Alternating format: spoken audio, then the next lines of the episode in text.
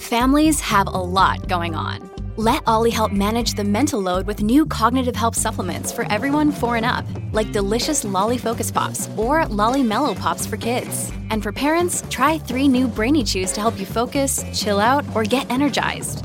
Find these cognitive health buddies for the whole fam at olly.com. That's O L L Y.com. These statements have not been evaluated by the Food and Drug Administration. This product is not intended to diagnose, treat, cure, or prevent any disease.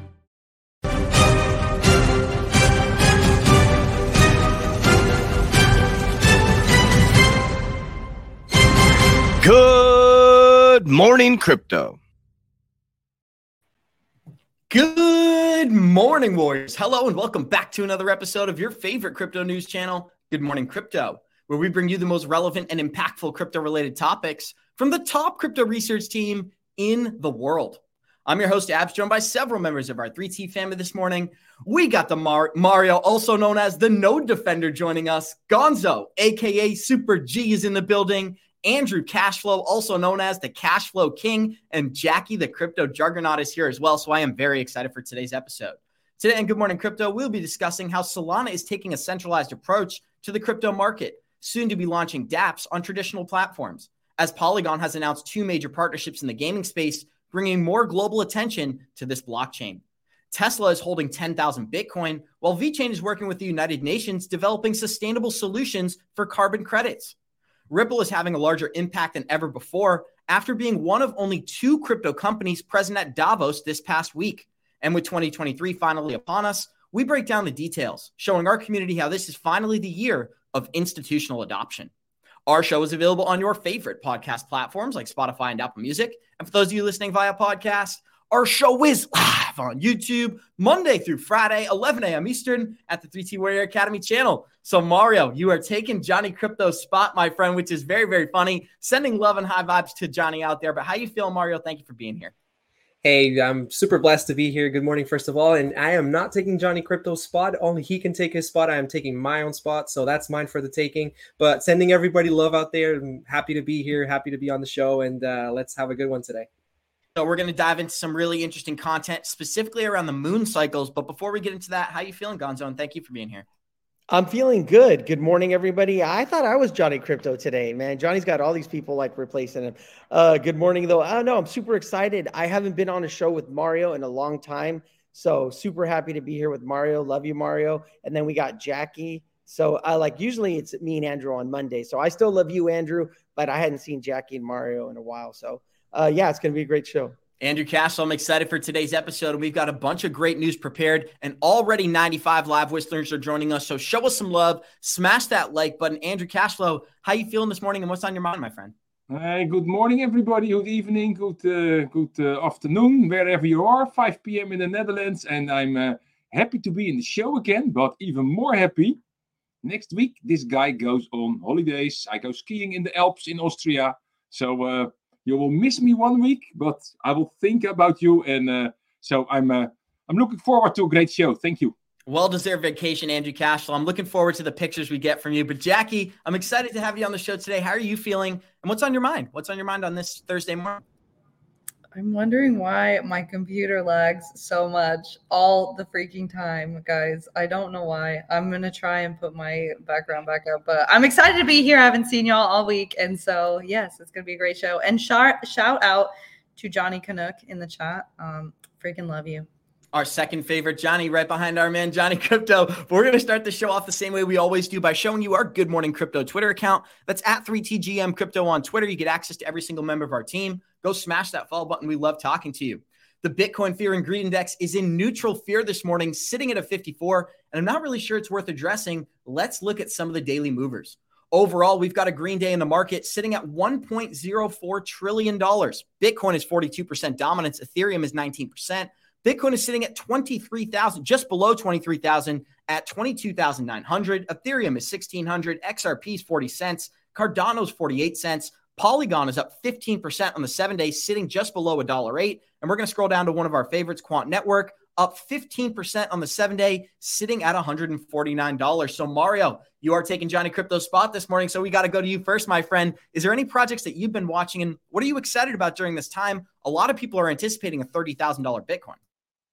Yeah, that does seem to be the the talk of the the talk of the month for sure. But I I'm not gonna lie, I did feel a little bit of FOMO. You know, the past couple of weeks with seeing the market rally, and I was like, man, I should have put some more money back in December.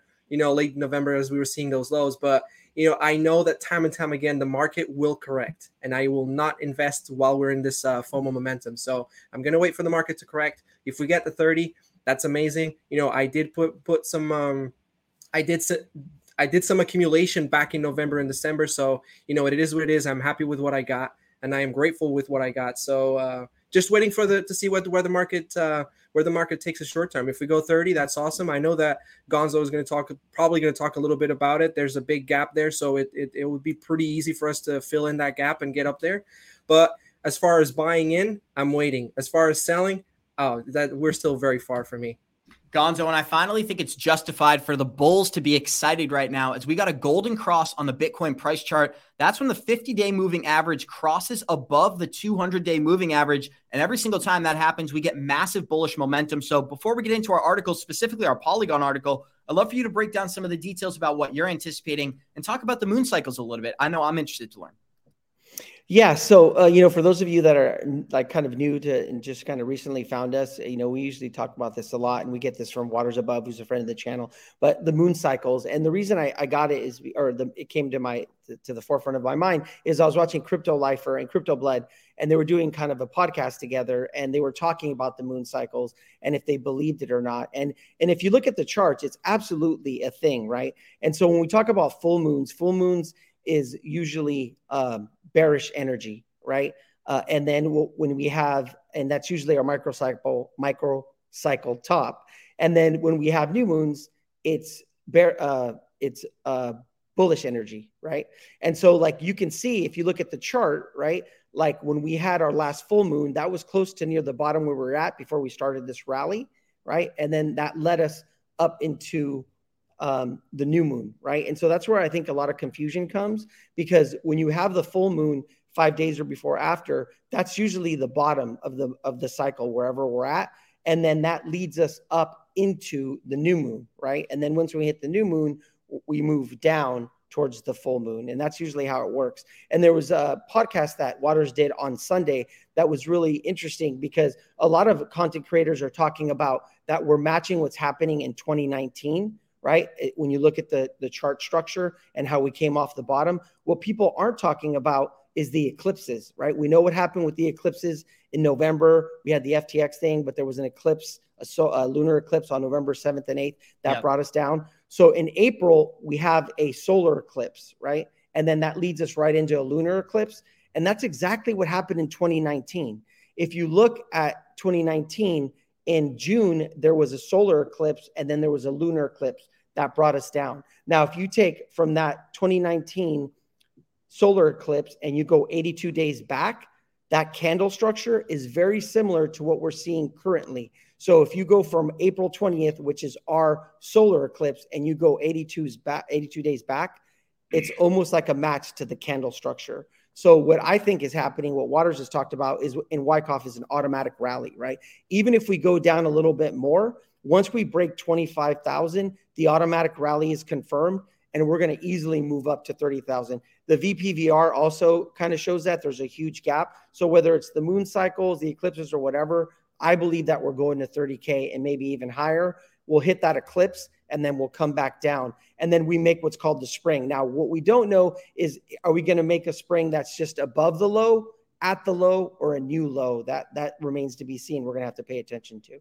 Thank you, Gonzo. And Andrew Cashflow, I think you're going to like this statistic here. We always see CEOs like JP Morgan and Jamie Dimon coming out and criticizing Bitcoin. Well, this could be the reason why. Just this year alone, Chase processed $830 million worth of profit, Wells Fargo 700 million and Bank of America nearly 600 million dollars worth of profit from on-demand liquidity alone. So Andrew Cashflow, when we get guys like Jamie Dimon calling Bitcoin a, a decentralized Ponzi scheme, I think this is the reason why. So before we get into our articles, Andrew, I'd like to get some thoughts from you. Yeah, this is what what Johnny always says. Uh, don't believe what they say, but do what they do. And and this is exactly the the, the, the thing what what we see here.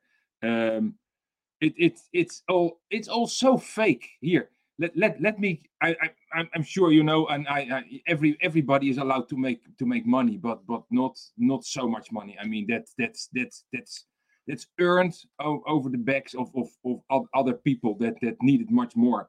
But let me let me give you an example of Coinbase got fined in the Netherlands today and, and because they were operational in the Netherlands without a central bank uh, regulation from, from the Dutch central bank. And they got fined with $3.3 million. And however, uh, they got a discount of 5%. And you know why?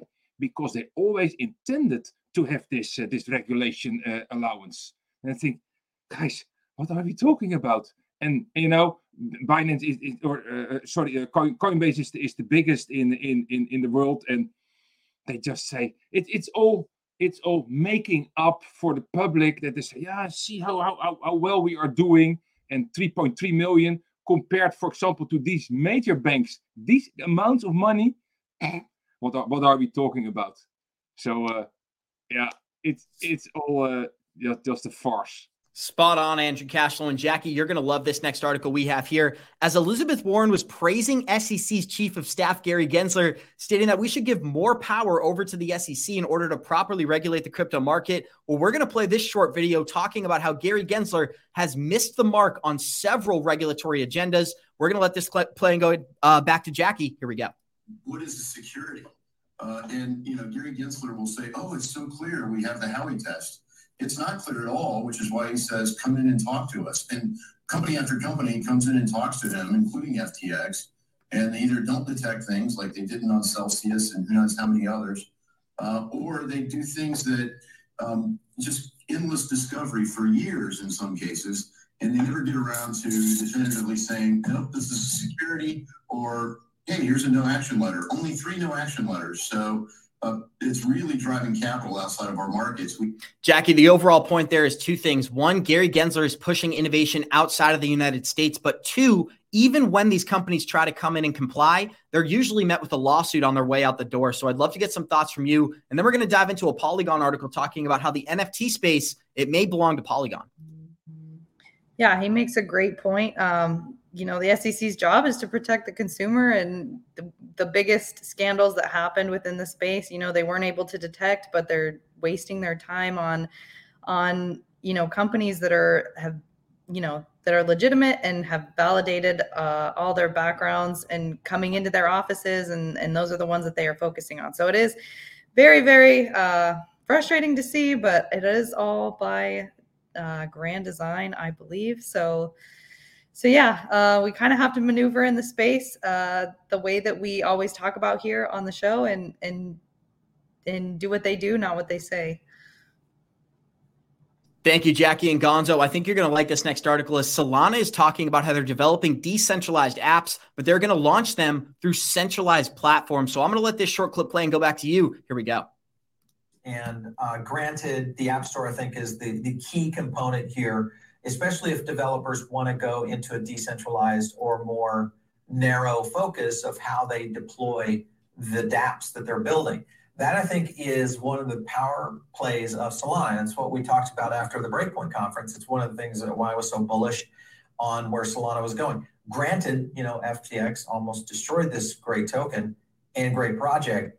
But I think the point is here, guys, is that if we see the movement really take off here, in terms of a true, you know, browser-based, or I should say, not browser-based, but mobile-based, uh, not only dApp Store access, but the ability to really tie into our wallet and the functionality of going to Web3.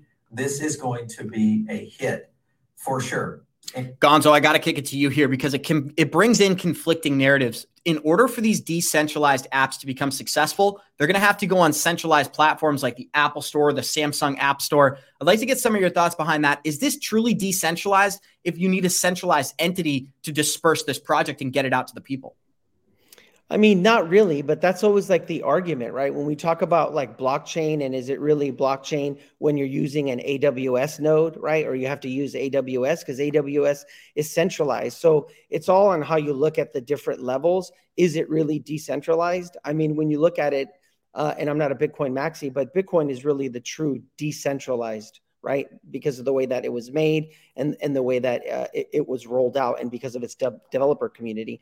Um, but uh, but I do think that with Solana, like I've been talking about this with that mobile stack and their phone, like the first blockchain to come up with a mobile stack that goes on your phone that's super secure, that that incorporates um, DApps that are easy to use, where you don't even know you're using blockchain or cryptocurrencies, where it brings in the masses. Uh, I feel that that's going to be the, the game. The game. Oh, can't talk. The game changer. But like, yeah. there are other like dApps that are built on Solana that I'm I'm really bullish on, like Render, right? It's it's been moving. Arweave, those are also like Arweave is um, is basically decentralized storage, kind of like Filecoin. It does a, a little bit different in its mechanism, but it's kind of in that same category, right? And Render's rendering. I think they have a contract with Apple that's going to be uploaded with the M2 chips, where you're going to be able to render things, right? When it comes to um, graphics, and so um, but yeah, that that's why we've been talking about Solana, and you know, it's very polarizing with Solana. People really love it or they really hate it. Um, to me, I'm looking at as an investment. I understand the technology and the issues they had, but they are in beta and they are fixing them. And so, like, if you think about it, I mean, you can't argue with the fact that if you would have invested at eight dollars, you know, you would have tr- uh, almost tripled your money, right? And and we're here to make smart investments, right? Not to get wrapped up into narratives. Thank you, Gonzo. And what's really interesting to look at this price chart is we massively pumped during the bull market, but we are down over 95% from our all time high. We went from an all time high of about $260 all the way down to below $10 during this bear market. And for a lot of people, that scares them away. But for people in the community, those are the opportunities we look for. And Jackie, I'd love to get some comments from you. Do you have any comments on Solana? And then we're going to talk about Polygon and how they're over the NFT market.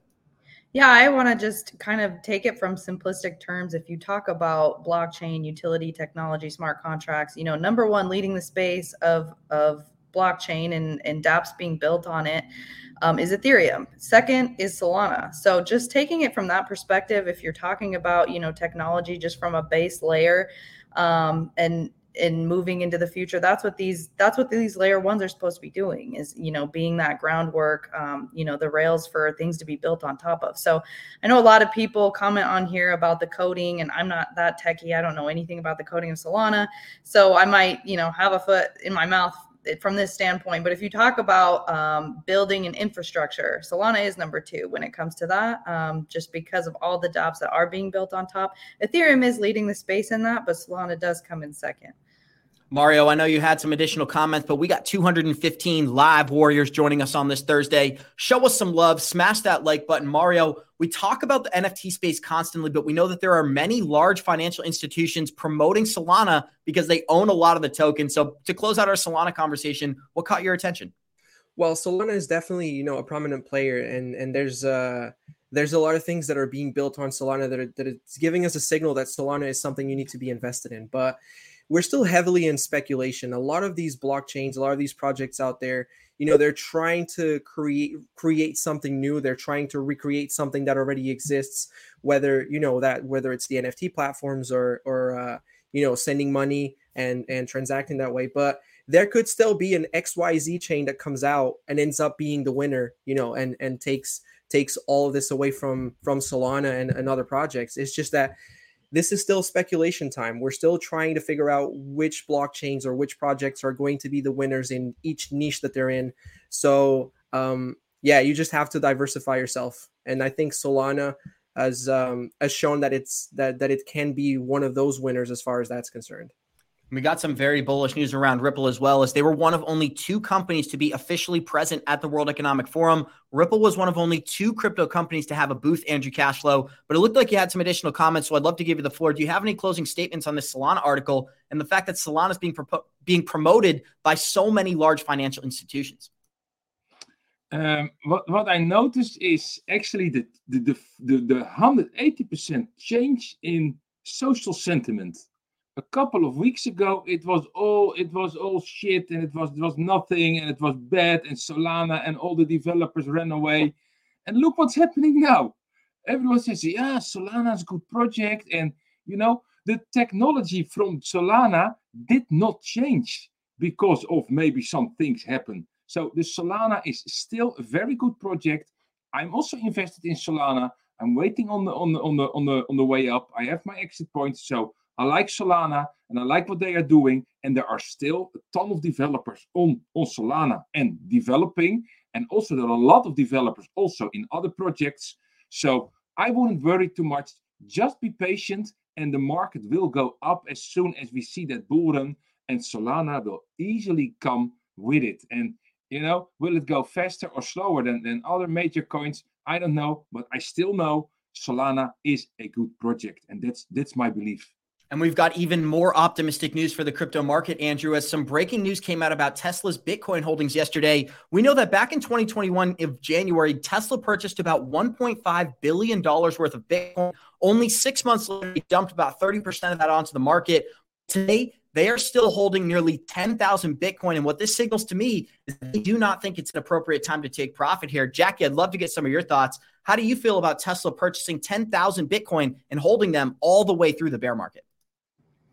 Yeah, I mean, this 34 million is nothing um, in comparison to the net value of um, of Tesla. You know, they have they have a market capitalization of like 500 billion. So I think that they were comfortable getting in, um, diversifying. You know, a lot of people thought it was a risky move to diversify. I think at, at the time it probably was 2021, um, but just to get, you know, diversify their assets and to kind of get into the market and start um, exploring i think that that's totally fine and plus it's not even a dent in you know their total asset um, value so yeah, they're they're fine. They're top of the chain still, um, and you will see more accumulation from them in the f- near future.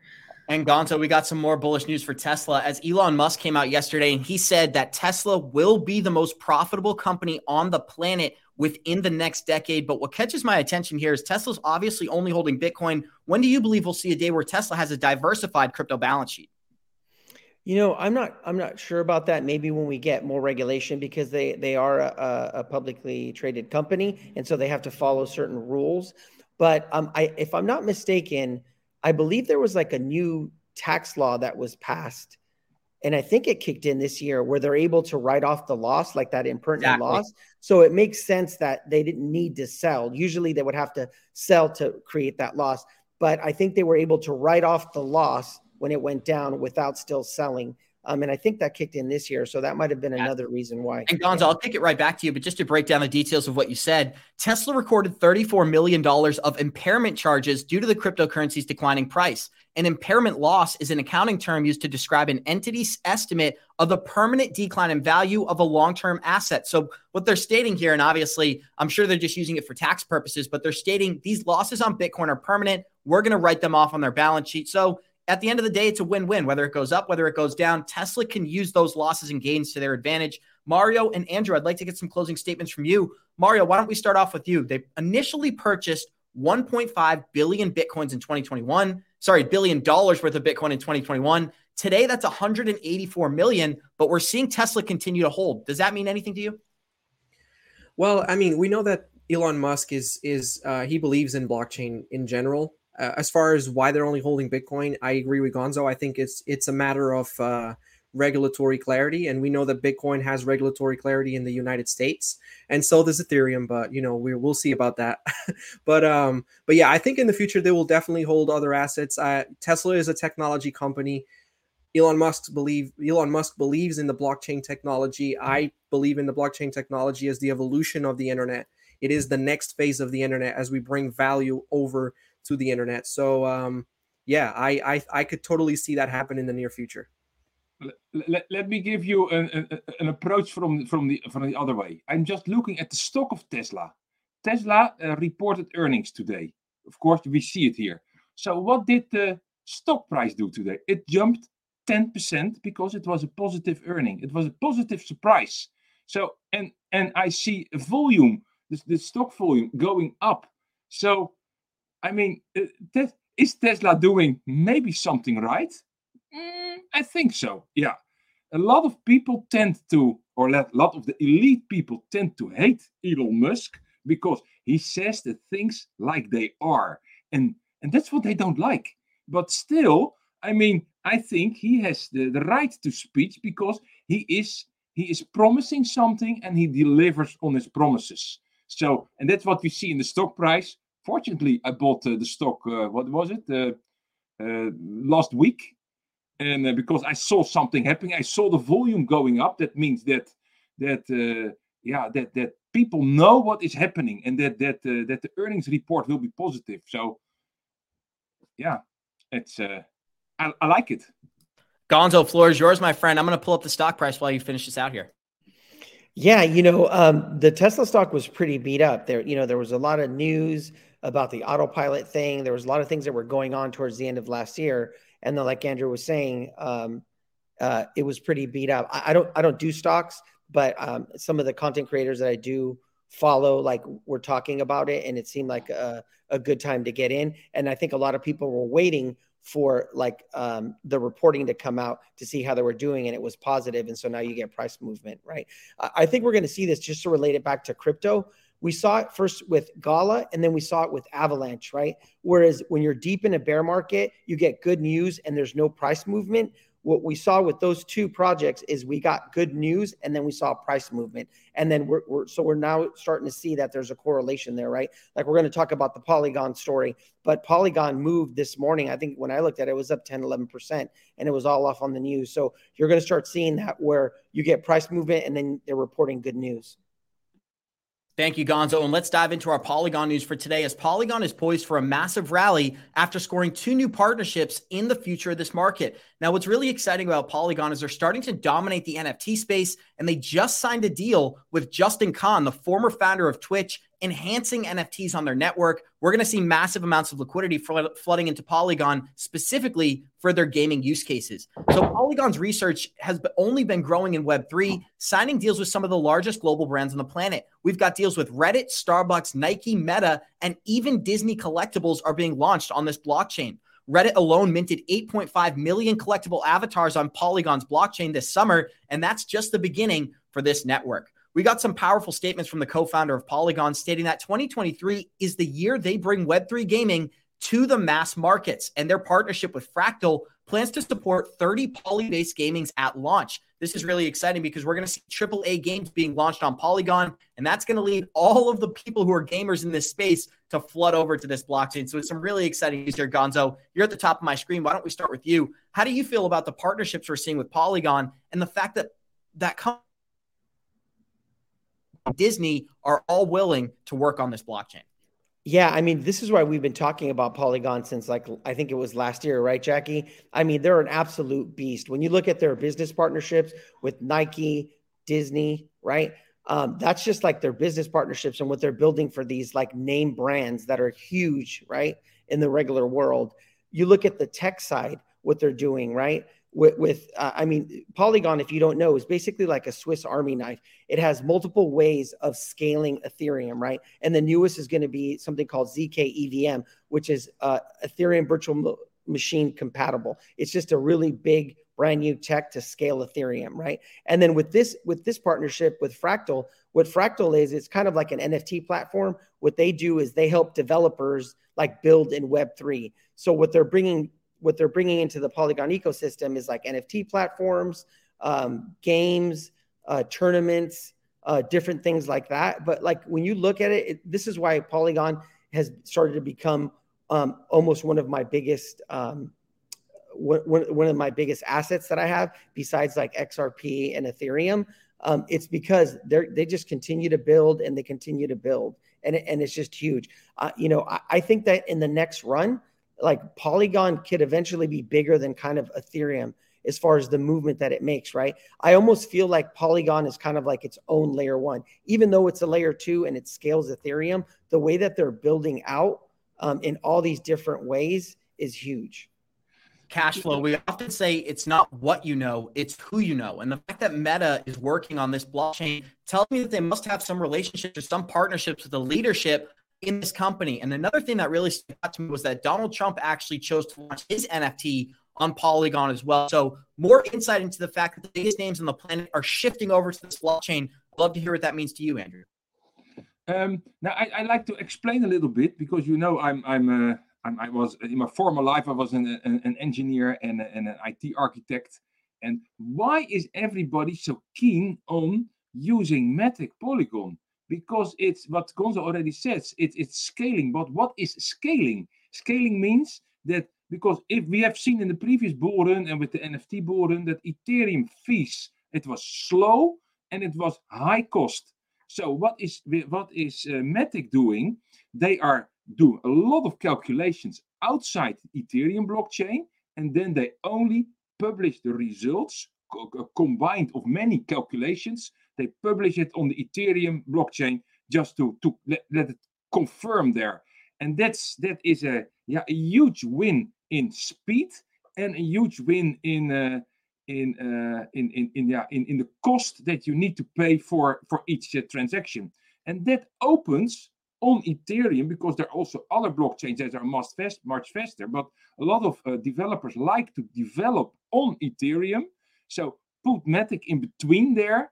And then you see it opens a whole range of other uh, possibilities, like like Meta, that you say, and, and, and Nike and, and all the others. They say, yeah, I like Ethereum, and with, with Matic, uh, yeah, it, it gives me the possibilities to to reach that that speed and to reach that uh, low cost. And and you know, and, and we need yeah a sort of streaming money also in in gaming applications. And it uh, everything must be faster and faster. And yeah, Matic gives a solution for that.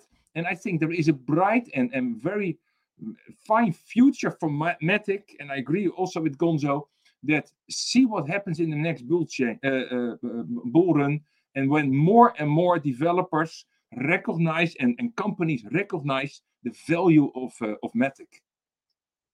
Thank you, Andrew. And it reminds me of statements we heard earlier this year. What's been so great about the show is we've had the opportunity to have conversations with private developers in the space. And a couple of developers pointed out that with XRP and Ripple in particular, they're focused on growing the cryptocurrency space. And they believe that people will use XRP because it's the best product. And I think Polygon has a similar sentiment here. When it comes to a solution for Ethereum, Polygon is the blockchain that seamlessly fixes that problem. And when I look at the price chart during the bear market, Mario, this is one of the best performing assets in the cryptocurrency space. I mean, if you look at the regression we had, we went from 260 down to 40 cents. That's an 80% pullback. Now, I know for most people that's a massive number, but we just showed you how Solana did a 98% regression during the bear market. So to me, I think it's a great sign that even during the darkest times of our industry, uh, Polygon is holding up pretty well. What does it mean to you, Mario, that during the bear market, Polygon is growing faster than ever? Yeah, it, it is a great sign, and and you know this this is the kind of stuff that you have to take a decision on when you're an investor. You have to analyze all these uh, projects, and and uh, if you think that they have potential, then you take a chance at it. You don't wait for price action because waiting for price action is we've just seen you know over the past couple weeks prices have been shooting up.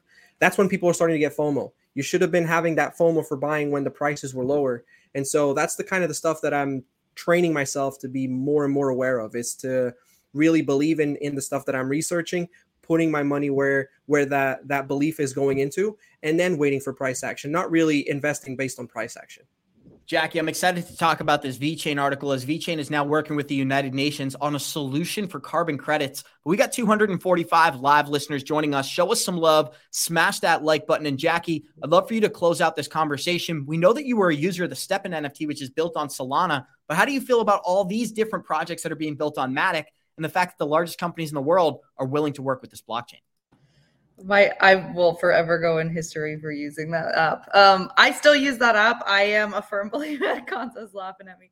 I am a firm believer, and I always have been in Solana. Just, I mean, like I said, I'm not a techie person, but there's a there's a bunch of money that went into Solana, and it's still sticking around. And so, so that's why I stuck on there. But if I'm being honest, um, I am much more bullish on Polygon uh, just because of the partnerships that they have um, and the actual utility. And they are built on Ethereum. Ethereum is number one um, as far as dApps and um, smart contracts go. So, and it has, you know, the leading tech for right now. So I am hugely bullish on Polygon. Um, I think that, and I did want to kind of make a quick comment on that um, you know, I'm all about niches when it comes to bull runs. I think that you we see this all we've seen this um, in the past.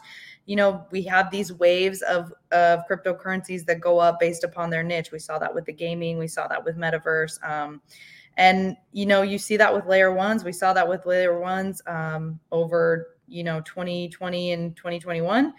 Um, I think layer twos will have their shine this next bull run for sure, uh, just because of all the fixes that they will make to layer ones. So this is one to definitely keep your eye on. Thank you, Jackie. And one of the best performing price or one of the best performing cryptocurrency projects during this bear market has been Quant Networks. And we're showing a price chart right now exactly how strong of a trend line of support that has. We got some groundbreaking news as just this week, LackChain has announced officially in the last two to three days, we've gone from seven operating nodes on Quant Network up to 20 nodes. Now, the reason this is so important is because it took almost a year to get from six to seven nodes. But all of a sudden, in just two to three days, we've jumped from seven to 20 operating nodes on the network. And to me personally, that tells me that we're seeing some type of institutional adoption that's yet to be utilized. Now, really quickly, there's not too much meat and potatoes in this article besides that detail there. Mario, I'd love to get some thoughts from you. What do you believe the reason is behind this growth? And should we take into account that the validator, the validators tripled in only two days? Yeah, I think that's a sign that the node defender has been accumulating some nodes. But jokes aside, you know, it's definitely a sign of growth. You know, the the the only reason I, I would see you know people uh, or the node infrastructure increasing is whether it's demand. You know, if there's demand, then the node infrastructure needs to increase, or there's interest that that justifies that that node infrastructure to increase. So it's definitely a good sign. Exactly what it means down, you know, uh, I will find out for sure. But but it, it it's definitely a good sign.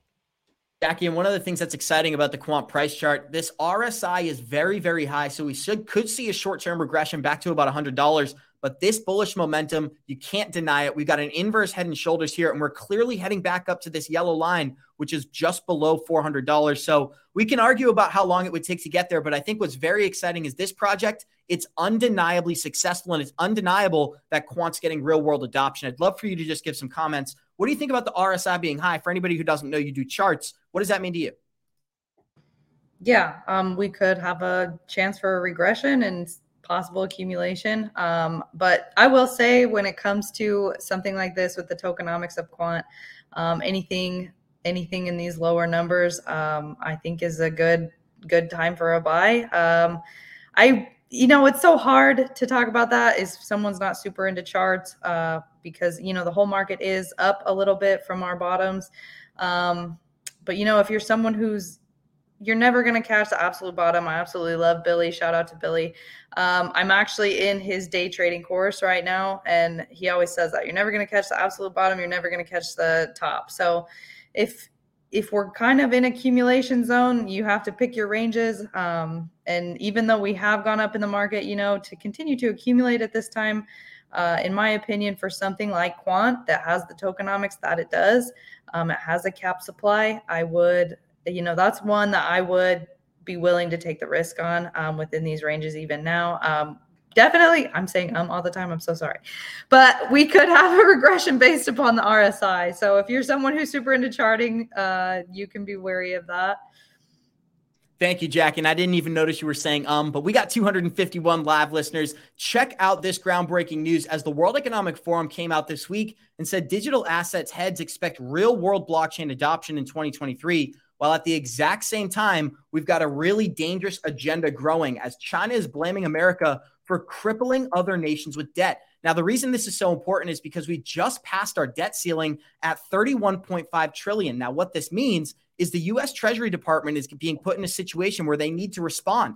And Janet Yellen, who leads the US Treasury Department, said that they're going to issue a debt suspension beginning January 19th all the way until June 5th. Now, the reason we're leading that up is because I wanted to play this video we found yesterday talking about the typical situations that happen when there's a debt reset and what America's facing today. So, we're going to play this short video and go back to the group. Here we go the size of your debt problem is so big that it can't be paid off. And in fact, even inflation, which is the usual way you would seek to default on your debt slowly over time, it can't get enough inflation generated. Then there is one further option, and that is you literally abandon the entire system of money and accounting. And I know that sounds unbelievably radical, but we've seen it happen before. And I explained the example of Britain in 1834 when they abandoned the traditional system they'd used for a thousand years at that time, which was called the tally stick system Anyway, bottom line was, why would you abandon a system that's worked perfectly beautifully for a thousand years? And the answer is, you had 200 years of war debts that had accumulated. They were unable to get inflation up enough without causing social unrest. And so the government said, hey, let's let's actually take the tally sticks back and give people this great new innovation called paper money. That we're on the brink. So the scam that never ends is fiat currency, Andrew Cashflow. And for the first time ever, I think this lady speaks faster than me. So that was pretty interesting. Hard to keep up with her there. But I want to get some of your thoughts.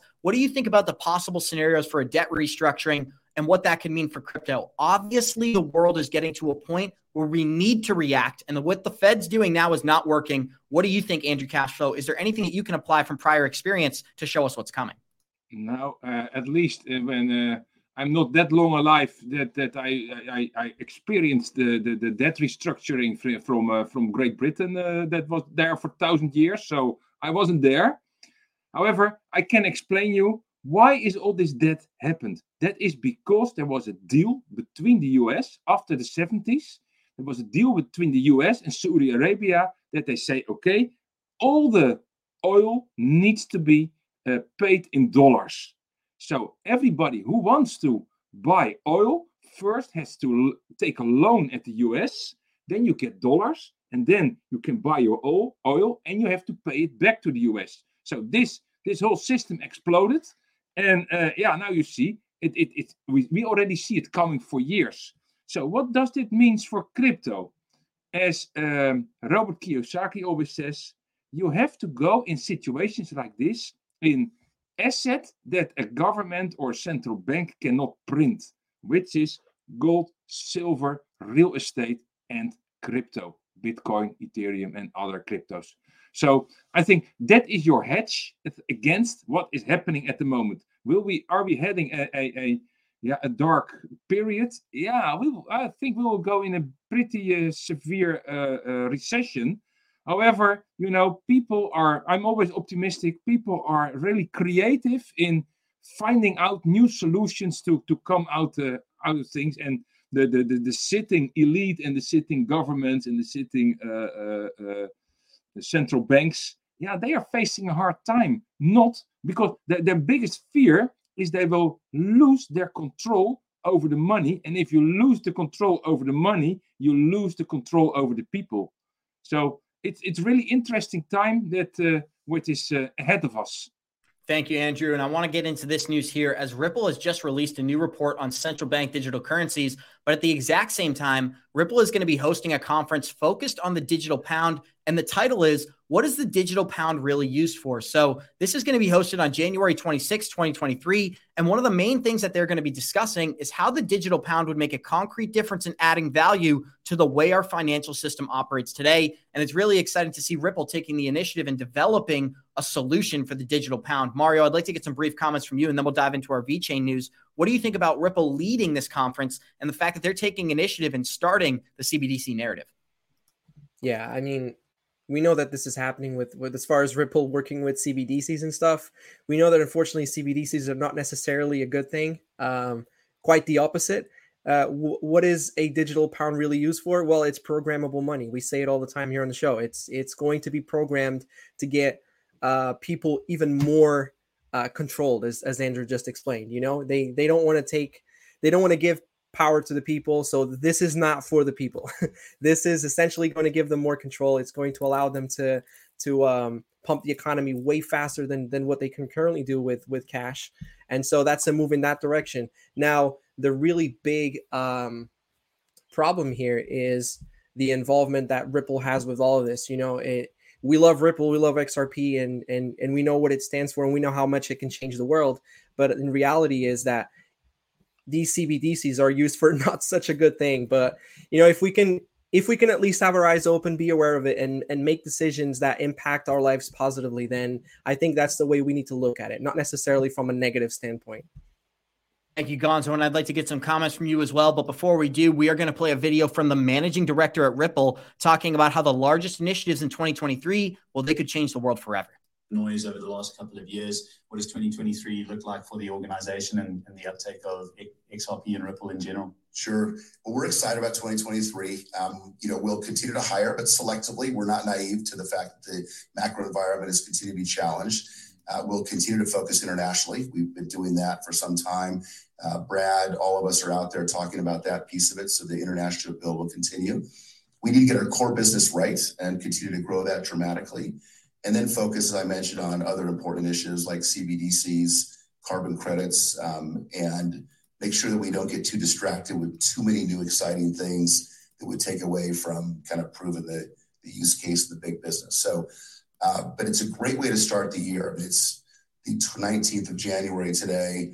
Uh, we were here at another conference last week in Switzerland, uh, Davos this week. It feels like we're out of the gate strong with the agenda. Our teams are building um, and excited, and so I feel great about how the year's kicked off, despite the noise and macro and obviously very challenging environment. Carbon credits and central bank digital currencies are the main narratives of 2023. And although they are nefarious narratives, as the mainstream media likes to say, they are narratives that we can use to our advantage. So, and the fact that the people at chat know this is one, they're the unique people who are not going to be off guard when people do start talking of carbon credits and how the world is heating up faster than ever. So, I'd like to get some of your thoughts, Gonzo. How do you about Ripple taking initiative and promoting CBDCs as well as carbon credits with the largest banking institutions on the planet? Yeah, you know, like Mario was saying, like, you know, we're, and we talked about it yesterday on the show with David, you know, we're not proponents of CBDCs, but we are invested in, in XRP, right? And some of us are invested in Ripple, right? Um, the actual company in the pre IPO through Linqto. And so for Ripple, I, I think it's going to be a big year, right? I think we're going to get resolution of the um, of the lawsuit, which is going to be a good thing. And then you could see right now when we talk about different investment narratives, they're telling you right there carbon credits and CBDCs, right? Carbon credits on the XRPL. So anything to do with carbon credits or green or the environment, the, for me personally, those are the things that I'm looking into to invest to take us into the next bull run because it's going to be a huge narrative, right? And I think it's going to be a big year for Ripple. Not only that, but if you break down um, uh, um, XRP in uh, Gematria, it's the 23, and we're in the 23 year. There, there's a lot that goes into the Gematria, but I think it's going to be a big year for for XRP and for Ripple. Jackie, an interesting quote that stuck out to me within this article was that in May of 2022, he said you could go, you could not walk down the street of the promenade without being offered a Bitcoin pizza. What that tells me is that in 2025, we're going to see the same case scenario on steroids. They're going to bring all of the retail investors into this market, only to rug pull them and drive them into central bank digital currencies, or at least that's what we believe. What do you think about his quotes here that in just a year ago, you couldn't walk down the street without being promoted Bitcoin pizza? Now, nobody will even mention the asset. Right. Everyone was on that story. Um, yeah, I think I mean it holds to be true thus far. You know, the four year cycles, uh, you know, the the predictions of tops weren't exactly correct, but the cycles still remain true. And so I think I think that that could be accurate in 2025 for sure.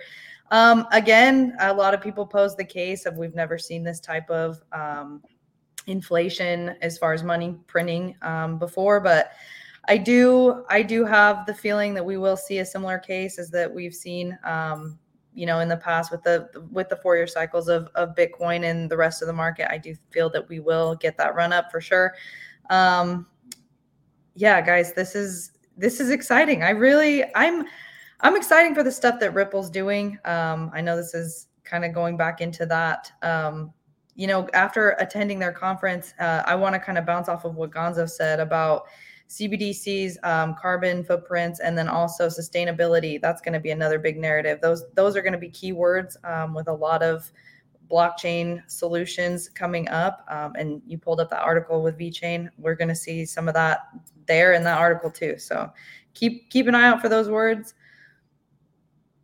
Thank you, Jackie. And we're going to dive into this article right now as VeChain teams up with the United Nations to fight a key 17 areas of advanced sustainability for digital ecosystem. Now, really quickly, just to break down what they're going to be working to provide and, and fight poverty, hunger, health, education, clean water, sanitation, clean energy, and the list goes on and on. But one of the things I realized within this article is that VeChain is focused on a sustainable solution for carbon credits, and we could see a global adoption specifically in European nations and Asian markets from VeChain. So I'd really just like to give everyone the open floor here. The United Nations is publicly now working with VeChain. What does that mean to you? Let's start off with Mario.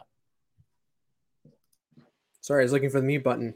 Yeah, I think so this is a this is a way that these blockchains can can conquer is by partnering with the governments partnering with with the agendas. We see ripple is doing exactly that. You know they're they're complying with the green agenda they're complying with the cbc cbdc agenda and VeChain is trying to go the, the same route. You know the more that they can comply and work with the governments the more successful they um they could potentially be. Now VeChain has a really good technology which has a really um which uh, which which there's a need for in the market. You know, people that are in the supply chain, they understand the benefit that there is to what VeChain is building. So I'm not trying to say that there's no benefit there without the governments, but I really see, I really think that um, this could put VeChain in a better position than they have been by by trying to work with the governments and trying to work with uh, with the agendas.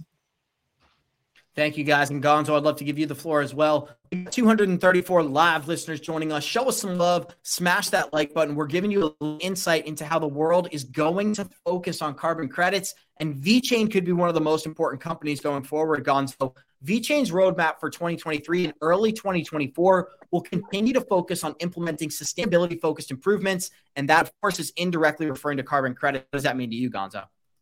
Yeah, you know, regardless of how you feel about the United Nations, because I know sometimes people love it, they hate it, whatever that is, you got to look at it just like as an investment thesis, right? And what Mario's saying is spot on.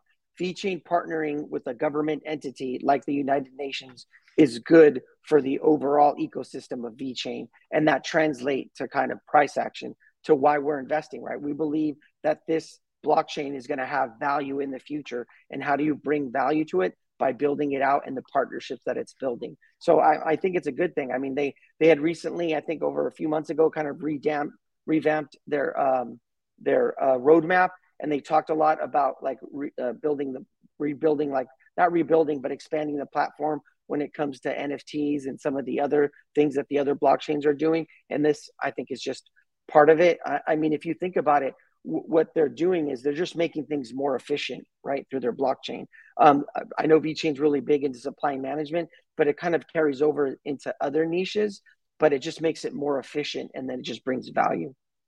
What's interesting is that everybody talks about ISO compliant tokens, and VeChain is obviously not one of the tokens that's typically mentioned, but they've got some of the largest partnerships on the planet with Google, IBM. We've seen Boeing and Amazon Web Services. Even Walmart has been connected to VeChain. So it's not a huge surprise to me that the United Nations is teaming up with this blockchain in particular to fight a lot of the issues that are going on today. Now, I know last week in Davos, we got some interesting news from Ripple around CBDCs, but we can take this several different directions because this market is clearly underregulated at the time, and we can't launch a central bank digital currency until this market is appropriately regulated. Jackie, I know we got some exciting news for the end of the show, but I wanted to show our listeners this. This is some groundbreaking news from this morning. An iceberg the size of London has just broken off an Antarctic ice shelf this is pretty interesting. I'd never seen anything like this before, so I wanted to show our listeners. Andrew Cashflow, is this any reason to be concerned? What is going on here? An iceberg the size of London is now floating in the Pacific. yeah. You know, the Netherlands stands for lowlands. So we have a lot of dikes, and I think uh, we should not do so much work for, for lowering carbon. I think we should increase our dikes and, and, and, and, and make them higher. So yeah, it is yeah, the, the, the, the, the amount of water and the sea uh, the sea level will, will rise in the future. But I want to come back on one thing for for for VeChain. I mean, VeChain is uh, yeah is actually a system for tamper-proof records of origin, movement, and authenticity. But there is also another coin also in that ecosystem that is VeThor, VTHO. And let me tell you a little secret about VeThor. So what you can do, you can uh, put your VeChain on staking. Just get uh, take an, an Exodus wallet, move your VeChain into the Exodus wallet, and put it on staking and earn VTHO coins. And VTHO is is is then used for yeah multi-participant transactions, multiple task transactions, smart contracts to pay. Actually, VET is meant for moving value back and forth for to, for participants and the VTHO that's, that's used to pay for the for the for the smart contracts and that kind of stuff. So, but you can easily earn money with uh, with with if you hold some VET. I would highly recommend put it on, on staking. It only gives about one percent per year, but you know, it's better than nothing. And I'm Andrew Cashflow Show. I need to tell you about it. Thank you, Andrew Castle. And Jack, I'd love to give you a uh, chance to just close out on this segment. We are showing the X Royalty NFT, which we launched last week. Massive success. Love to give you the floor just to break down some details.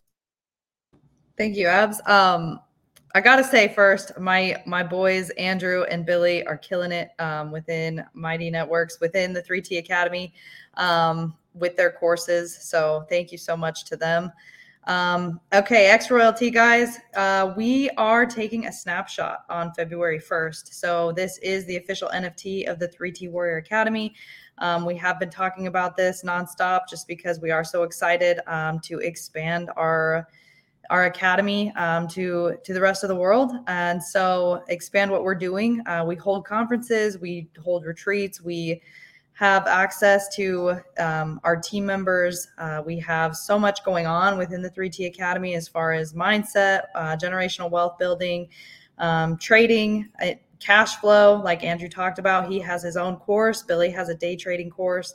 Um, so so much going on guys. We have links with Merlin and Linqto and all these things. So to be able to, you know, kind of get access to those types of things, um, look, take a look into this NFT project. But I do want to say we are, for people that have already bought, um, we are taking a snapshot on February 1st, um, and this will begin the rollout of our utility. So you can take a look at the light paper to um, understand, you know, some of the utility that we offer through this NFT um, all specific to the 3T Academy. And then um, after we, right after we take that snapshot, we will be collecting the information um, to be able to do our first raffle drawing for our in person conference. So, our in person conference will be April. I am not going to tell you the specific date because that has not been announced yet, but I know Coach JV has talked about April. So, April, guys, um, you have the opportunity to be able to attend that conference um, through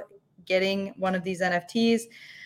There are not a lot of spots, so I did want to, you know, kind of vocalize that here. If you are interested in attending that conference, there are not a lot of spots. These are kind of intimate um, events that we host in person.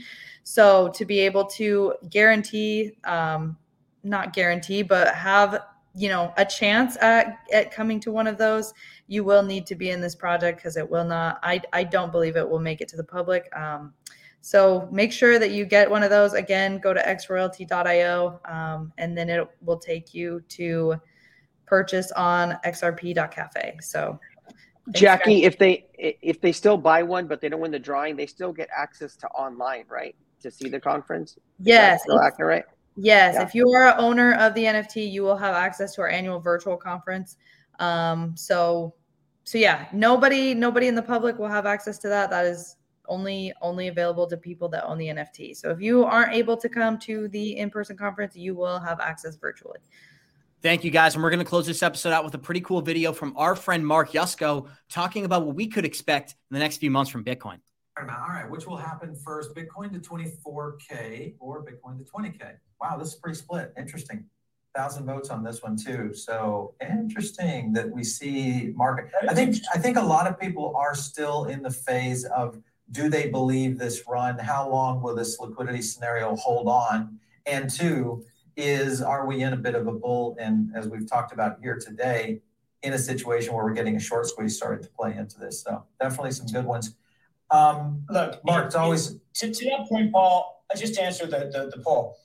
Yeah, it's highly logical, highly logical, to say uh, we're so overbought because of this short squeeze that we we have to have a retracement and 20 is is likely all right? But but the point there is that's probably the right um, channel is we've broken out of that 15 to 18 channel and now we're in a 20 to 24 channel and eventually yeah. we're going to break out of the 20 to 24 channel then we'll be in a 26 to 32 channel Right. And by summertime, we could easily, easily, you know, be in the 40s and 50s again. And people say, oh my God, I missed it.